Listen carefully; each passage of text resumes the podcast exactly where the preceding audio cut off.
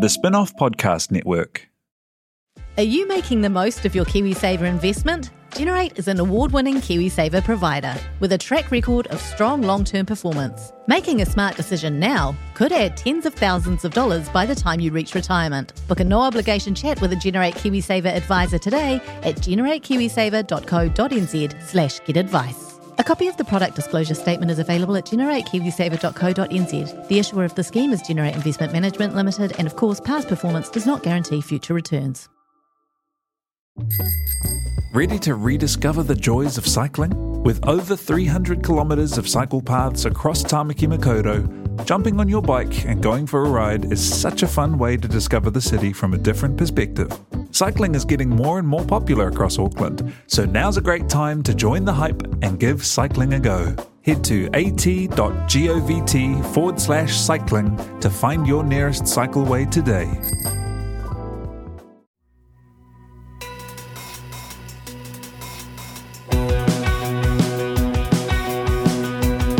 No mai, hoki mai ki other fold.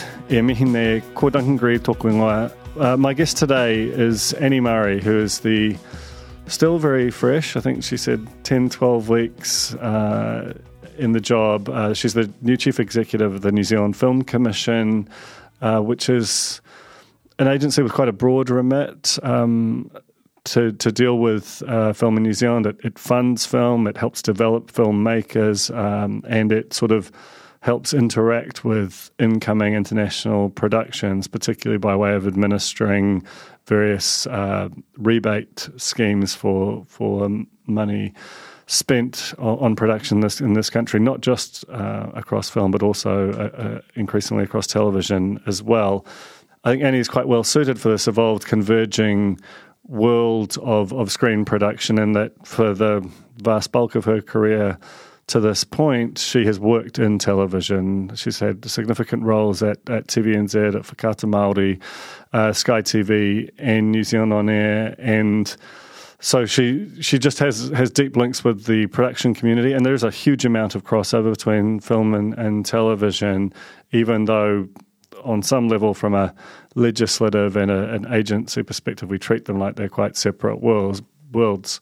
But we talk about, and I think she gives quite an interesting answer to the idea of a, a big merged agency like they have in Australia that that sort of wraps around the, the, the whole sector and allows it to work in a coordinated way. She talks about how they're doing that in um, you know with Te Māngai Pāho and New Zealand on air um, in their own uh, way. Uh, but there's obviously a, a, big opportunity there if anyone in government actually wants to do the, the hard work of um, unifying that thing. So basically, it's a big conversation about the state of film in New Zealand, uh, and and inevitably um, touches on the writers and actors strikes and the the sort of plight of uh, cinemas, and just a window into the current state of of New Zealand film. Uh, what's what's going right, where where, where there are issues, and, and where she'd like to see it go. Um, and yeah, really, really fun to talk more uh, about film. And um, this is Annie Murray, new chief executive of the New Zealand Film Commission on the Fold.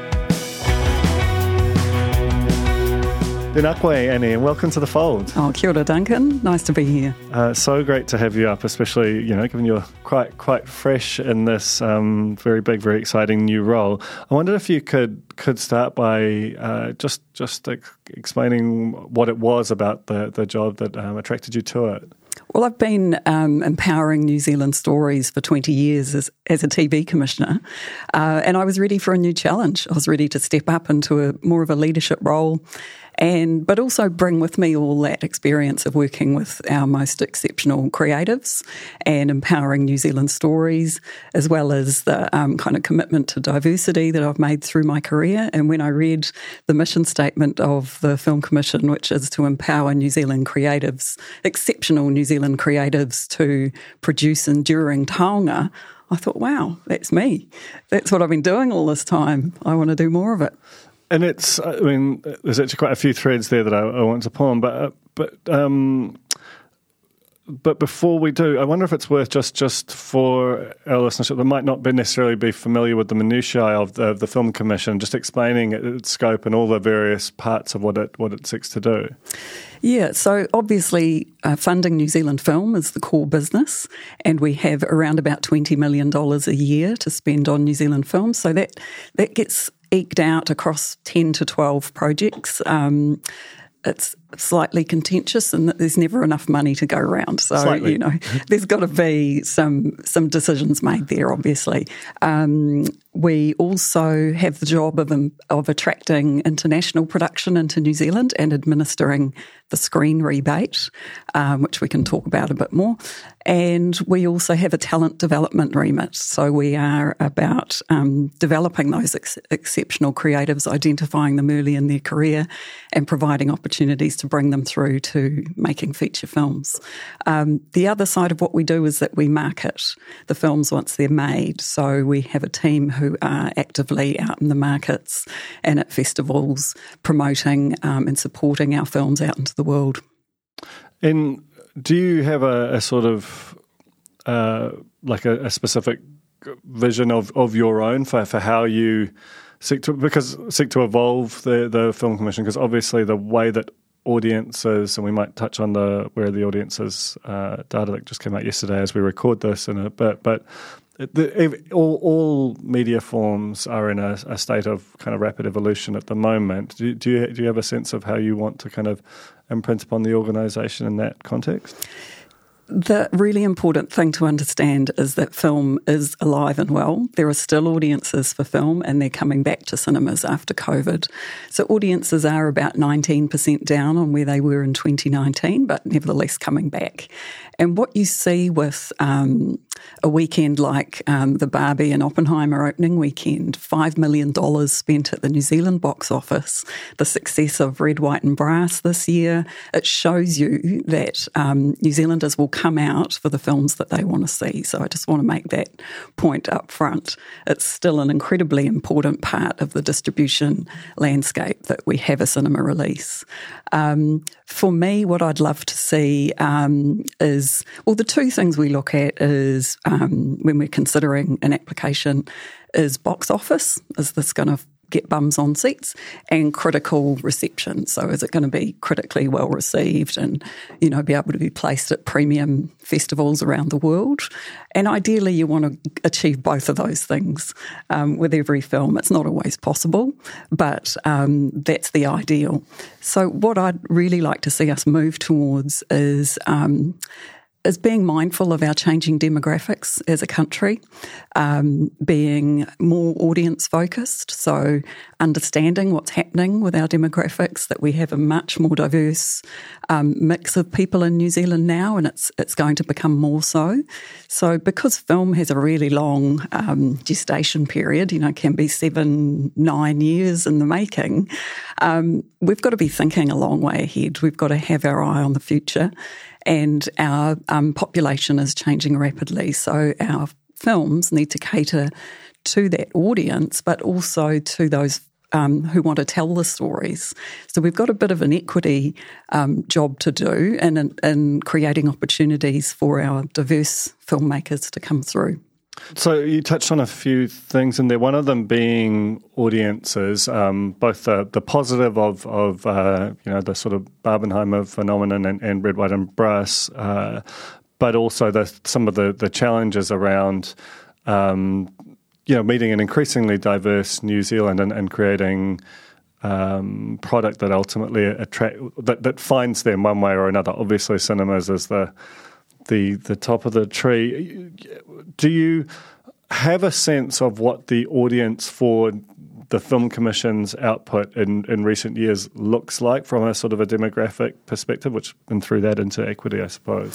I think what we've done is really what um, what I've seen in linear television over 20 years is we've superserved a certain audience.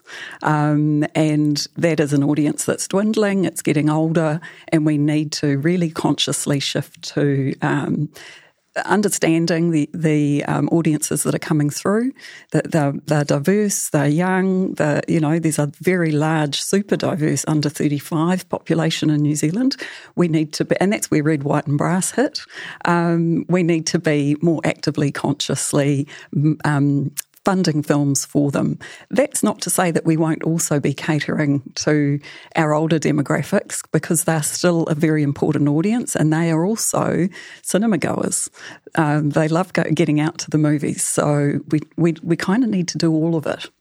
What about the, the sort of relationship with um, broadcasters? You know, the, uh, God, this, even the name seems kind of qu- quaint now, but basically the New New Zealand, you know, the, the likes of Three, TVNZ, the you know secondary markets, I suppose, for um, film after cinema, but still an opportunity to find significant audiences there. Where does where where, where is your thinking um, in terms of that part of the audience equation? Well, if you go back to our mission statement about creating enduring taonga, that's where they come into the mix because you might have noticed in the last year we've had Whale Rider, Boy, and Hunt for the Wilderpeople all play on linear television and still reaching 100,000 plus people.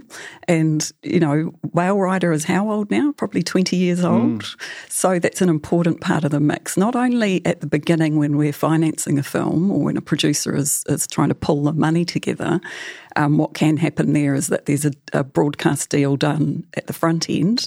It can also happen later, and then it happens again and again and again over the life cycle of the film. So it's an important part of the mix. In terms of the that you know, because you, you sit at the centre of a, an, an ecosystem in a way, but it's also and, and, there are things you can, can control. You've got your budget and your relationships on, and things that you can't. And the the impact of the uh, writers and actors strikes, which are, as we record this, still unresolved. And I, I don't have a huge. Um, I'm, I'm, not particularly worried that that uh, in the next couple of weeks they're, they're likely to kind of make that say, that um, to, to, to be resolved. Unfortunately, how and and that impacts cinemas, like how much material they've got, it also impacts the flow of um, productions in, into this this country. How how much is the, the, the local industry hurting at the back of these uh, those strikes? Yeah, there's definitely been an impact. Um, we do have quite a number of crew who service those international productions. You know, really highly creative, high tech, very expert. Um, large number of people who work in that space, and those productions have paused. Um, Minecraft being the most high profile one of those. Um, so those people are feeling it absolutely. Um, you know, contracts that they thought they had have been um, cancelled or put on hold, and they can't see where the next job is coming from. So I feel aroha for them. Um, and beyond that, what what we're seeing is the promotion of films has become an issue too. So that actors who are affiliated with SAG or who want to be in the future are not available to promote films at the moment um, because they're, you know, sympathising with the strikes. Um, and then what we're going to see, of course, with the writers having been off work for such a long time in Hollywood, there'll be a big gap um, probably next year, and that will roll through over the next several years. Um, on the upside, though, this is an opportunity for local film. So we are working really closely with our creative community to get those local films funded and get them into production. We've got two films in production in the next month, um, Tina and Korka. And what they're able to benefit from is that some of that crew who are no longer engaged on the big international productions are available.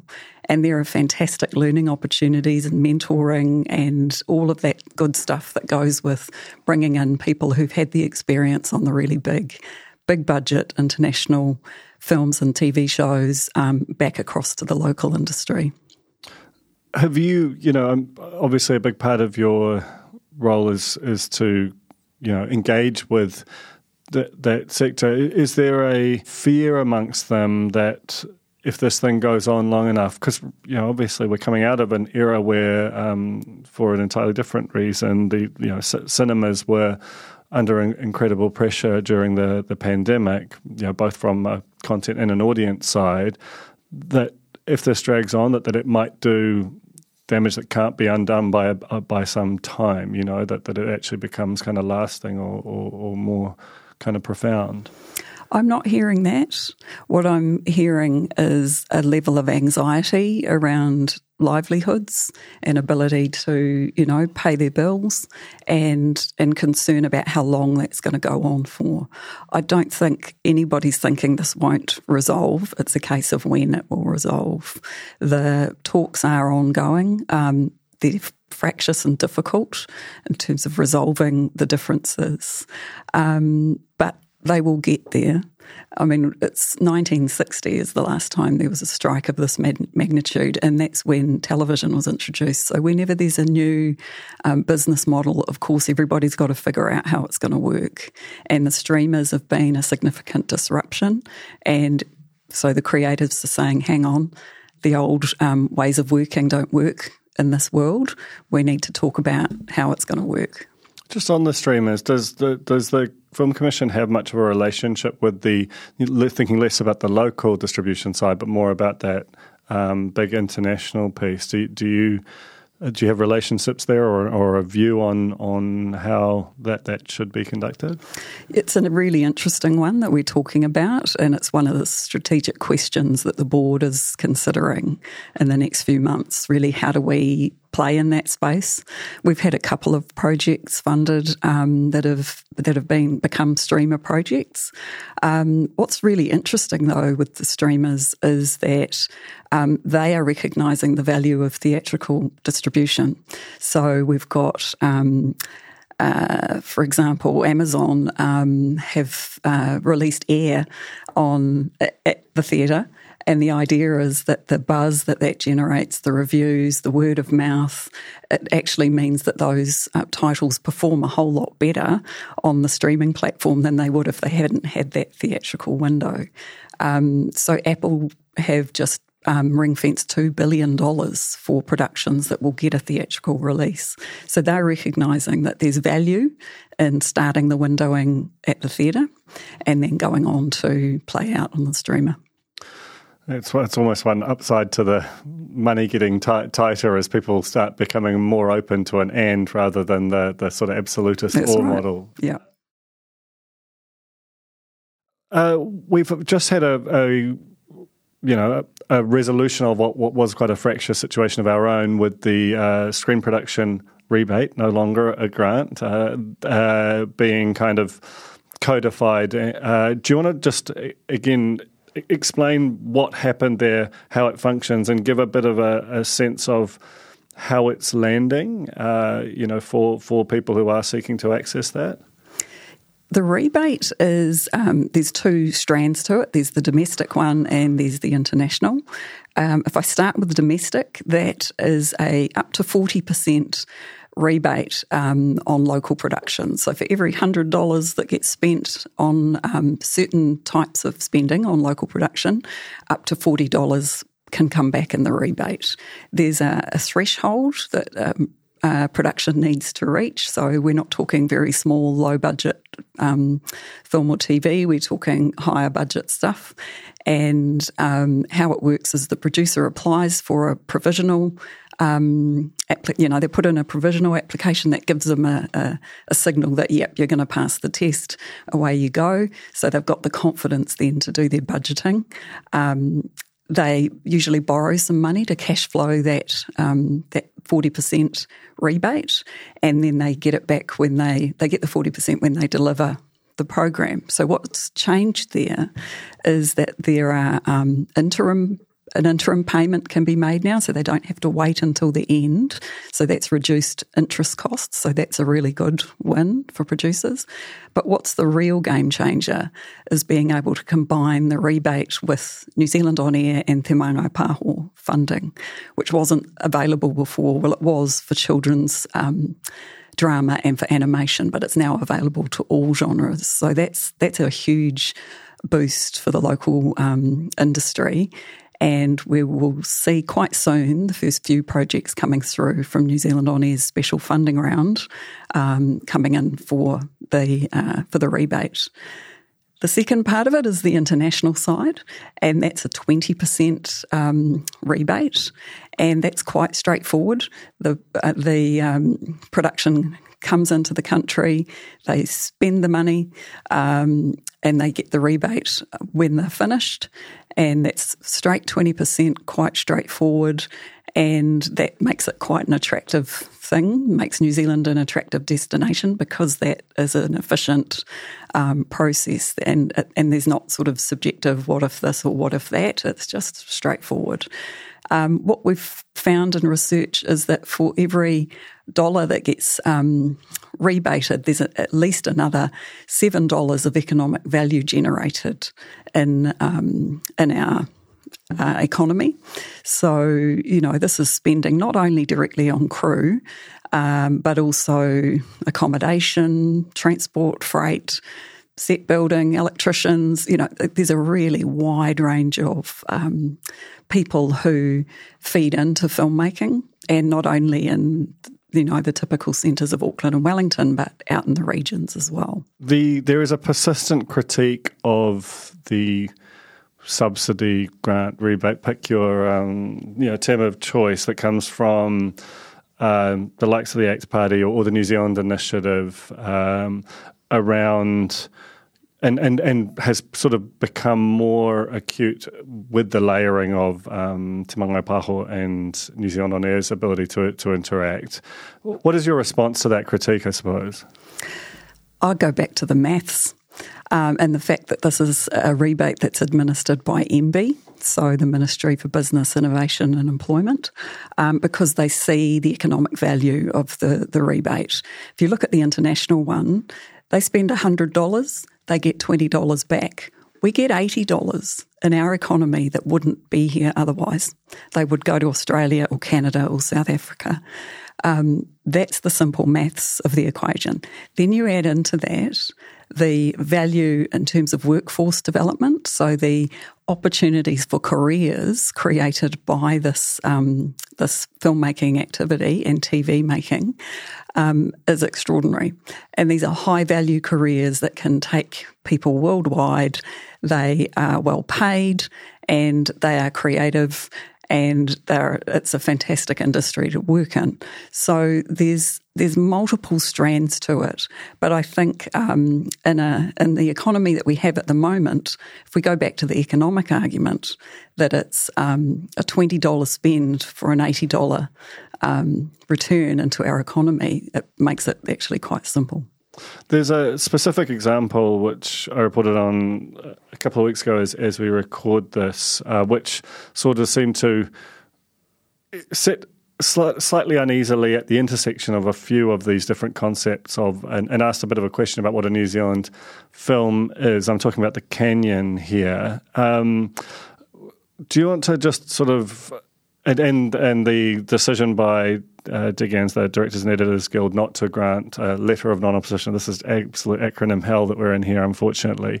But do you want to talk about about the canyon and, and whether there is a sort of uh, there is any closer to a resolution on that? Which you know, it's not a huge production, but it's reasonably substantial at a time when the industry would quite like almost anything to, to be happening. Oh, I totally agree with you. Um, you know, that filmmaking activity is super important, particularly at the moment when we've got a lot of crew out of work.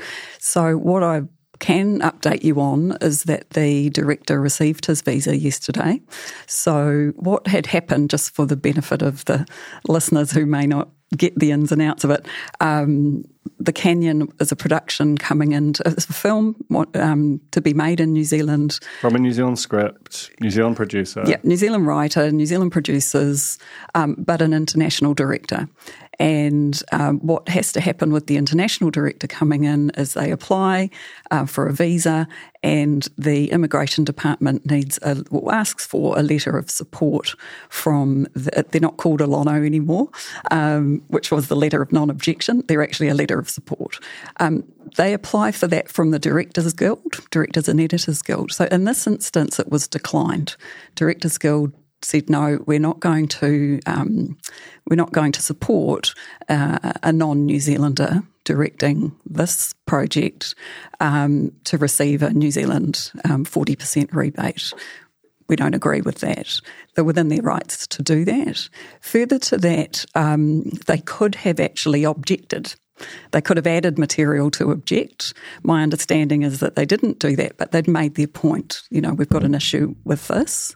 Um, as it stands, the Immigration Department weighed up all the information, they sought additional information, and they've granted the visa. So the director, the director's on his way. I understand. Right, and that's uh, that's um, obviously a these these issues are, are sort of complex and layered. Um, in in some respects, but good to hear that that's arrived at a conclusion. One thing about just switching tack slightly, your role is that you, you actually came into a, a, seat that had been vacant for I think more than a year. Um, how you know in the aftermath of David Strong, the previous uh, CE taking extended leave of absence and and ultimately resigning over what was perceived, correct me if I'm wrong, as, as a kind of poorly handled conflict of interest situation um, which interacted with the board. What what has the, the organisation and its governance learned from that episode, and, and and then can you talk about the sort of general health of the commission as you found it, that, given that they'd been leaderless for such a long time? They hadn't been entirely leaderless. Um, Mladen Ivancic had stepped up again, as he has many times over the years, um, an incredible 33 year career at the Commission. And I think he'd been the acting CEO he'd lost count, but six or seven times. So Mladen was there, you know, as a steady hand on the tiller. Um, but what had been paused was, you know, the kind of strategic thinking, um, change and evolution was was on hold. Um, so I've been in, you know, into that stuff um, very quickly, and with the support of the board, who are also very keen to see things moving. Um, in terms of the conflict of interest stuff, what I've found is a very robust um, conflict of interest management process, which has been beefed up um, after the the issue last year with, with David Strong. So there are very, uh, and they're all on the website for everyone to see. Um, so that process is is alive and working well, and um, there, there is a heightened awareness. Uh, I think it's it's fair to say of how conflicts are managed, um, identified, declared, and managed, um, and in our industry, being such a small country, um, there's a lot of perception of conflict. There's not a lot of actual conflict. You know, where, where someone is benefiting financially from a project, that's an actual conflict of interest. But there's a lot of perception. Um, so those it's those perceptions that need to be carefully managed. There's been a suggestion that uh, your, your chair, Alastair Carruthers, who's also now uh, recently announced as, as, chair of TVNZ, an organisation that the Commission naturally interacts with quite a lot, is himself conflicted by having those those dual roles. How how is do, do you believe that that that um, accusation has has any weight to it, and and or, or how how do you manage that? You know, if you're um, a rival broadcaster, or if you've got a a film that you know has is attached to um, another broadcaster, you know, should what do they have to fear from from that setup? It's a perception of a conflict, right? So, in wearing those two hats, there there could be a perception that Alastair might be able to influence funding decisions in favour of TVNZ. Uh, what I can tell you is that we have very few touch points with TVNZ, so um, they're very easy to isolate and manage. Um, the the the films that come through for funding don't often have a broadcaster attached at that point. So that's not really much of an issue. Of so. so. when we went back through to look at where would there be potential um, touch points, we found that there actually weren't that many. Um, it would be quite a different situation if if he was the chair of New Zealand on air. I don't think that would be tenable. But with the commission, we are able to isolate out those instances where broadcast becomes is a thing in a, in a, a deal or an application and manage that accordingly. I mean, on, on the New Zealand on air relationship, there, there has been a persistent thread uh, born of the you know the the fact that all audiences are, tend to be converging on the, the same, particularly smaller screens, and the, the, the lines between different forms are increasingly blurry at times. And you can see that particularly in the screen production rebate, you know, makes that very evident. Do do you, based on your, you know, your recent experience, see that there is merit for either a closer working relationship or ultimately maybe not in the next couple of years, but say by 2030 in a in a mega screen agency that, that really wraps a lot of what New Zealand On Air, potentially Te Pahu, uh, the Film Commission, um, and so on do in one one agency rather than having them uh, working at, at a bit more distance? The thing with that is that um, Larry at Te Māngai Pāho, uh, Cam at New Zealand On Air, and I are working closely together. It's one of the first things that I instigated when I came into the role. So we're looking at where our interests overlap, where we can align, where it would be better for the industry if we're all doing similar or the same things, and where we can economise, where we can find efficiencies and costs and, and share some resource. So we're, we're well down the track with that Mahitahi project, we're calling it. Um, so, so that's a good start. I think on the bigger question of whether there should be a mega agency like there is in Australia, um, Screen Australia, that's been a long simmering proposition. It, it, kind of peaks and goes away again over time. Um, I think if there's a strong business case for it, if it's the best thing for the industry, then we should consider it.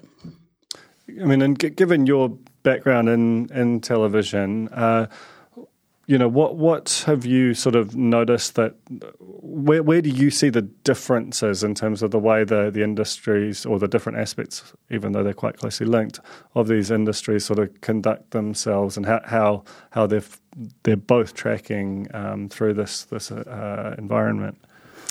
What I noticed immediately um, stepping into this role was that the uh, the way in which film is structured as a business is very different to television.